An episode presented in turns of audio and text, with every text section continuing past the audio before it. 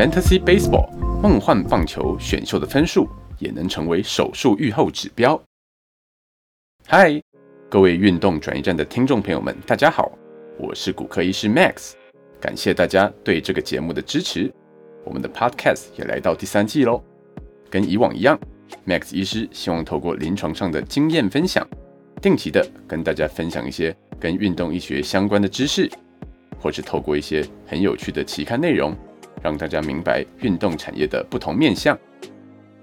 而今天要分享的一篇论文，是一篇 Max 医师偶然看到，觉得实在是蛮有趣的一个研究。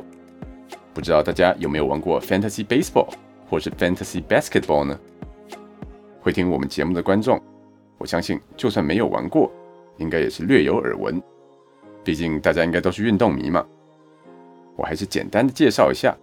Fantasy 选秀的比赛方式，就是一群玩家们，可能十几位左右，会在 NBA 或是 MLB 球季，或是其他运动联盟赛季开打之前，透过选秀的方式，选出自己心目中的最佳队伍。而在球季开打之后，这些球员们在球场上的表现，会转换成游戏中的分数，就看球季到常规赛后，谁的累积分数最高，谁就是赢家。Max 医师自己是在读书时代比较有空看 MLB，在闲暇之余，每年可能都会加几个联盟来玩一下。但到了住院医师，甚至现在变成了主治医师，相对来讲工作就比较繁忙，都只有跟几个朋友意思意思玩个 NBA 的联盟交流一下感情。而且每年的选秀结果几乎都会被朋友们惨电。而今天要介绍的这篇文章。就是希望透过几个知名 fantasy 网站对球员的分数评比，来去观察开柜手肘韧带重建 Tommy John 的投手们在手术前与手术后分数的变化。他们统计了从1974年到2018年，总共有426位选手经历了 Tommy John 手术。不过因为 fantasy 分数在评比上很怕会因为出赛场次过少。而产生统计上的误差，他们筛选的标准相对严格。在手术前，假如选手没有在三个球季内先发超过四十五场，或是救援超过九十场，都会被直接排除掉。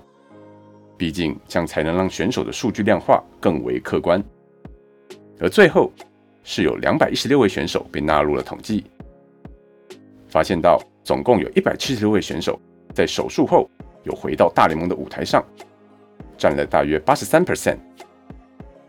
而有一百三十六位选手在手术后至少都可以回归大联盟三年以上，占了六十三 percent。而假如把手术前三年的 fantasy 分数和手术后三年的分数来做比较，他们使用了三个主流的 fantasy 系统来分析，像是大家所熟悉的 ESPN、Yahoo 等等，发现到三个系统都显示，在接受 Tommy John 手术后。选手们用 Fantasy 系统算出来的综合分数会显著的下降，而假如说是用其他的客观数据分开去看，像是初赛场次、投球局数、自责分率等等，也都是在术后有显著的变差。Max 一是自己看到这篇论文，看到一半就想着，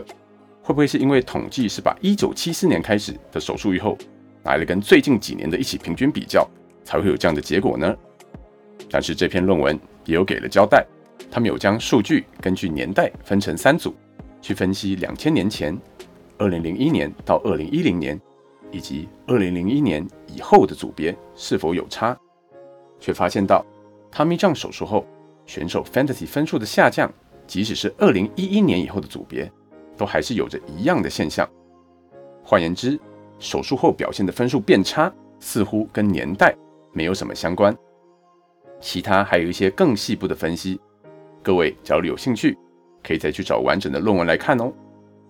这篇论文有趣的是，的确是会让我们思考一个投手手术后回到球场的表现，到底应该如何量化。我们可以获得选手的主观数据，或是一些客观数据，譬如肩膀功能，甚至是球速。但是还有没有更好的综合性评量方式呢？这篇论文，我认为算是抛砖引玉，也许解答就在 Fantasy 选秀活动的数据里头哦。有时候拜读国外的论文，Max 医师都会有一种“哇，这样也行”的感觉，只能说有时研究的灵感可能就存在日常的生活中。Max 医师今天就先分享到这里喽，运动转移站，我们下次再见。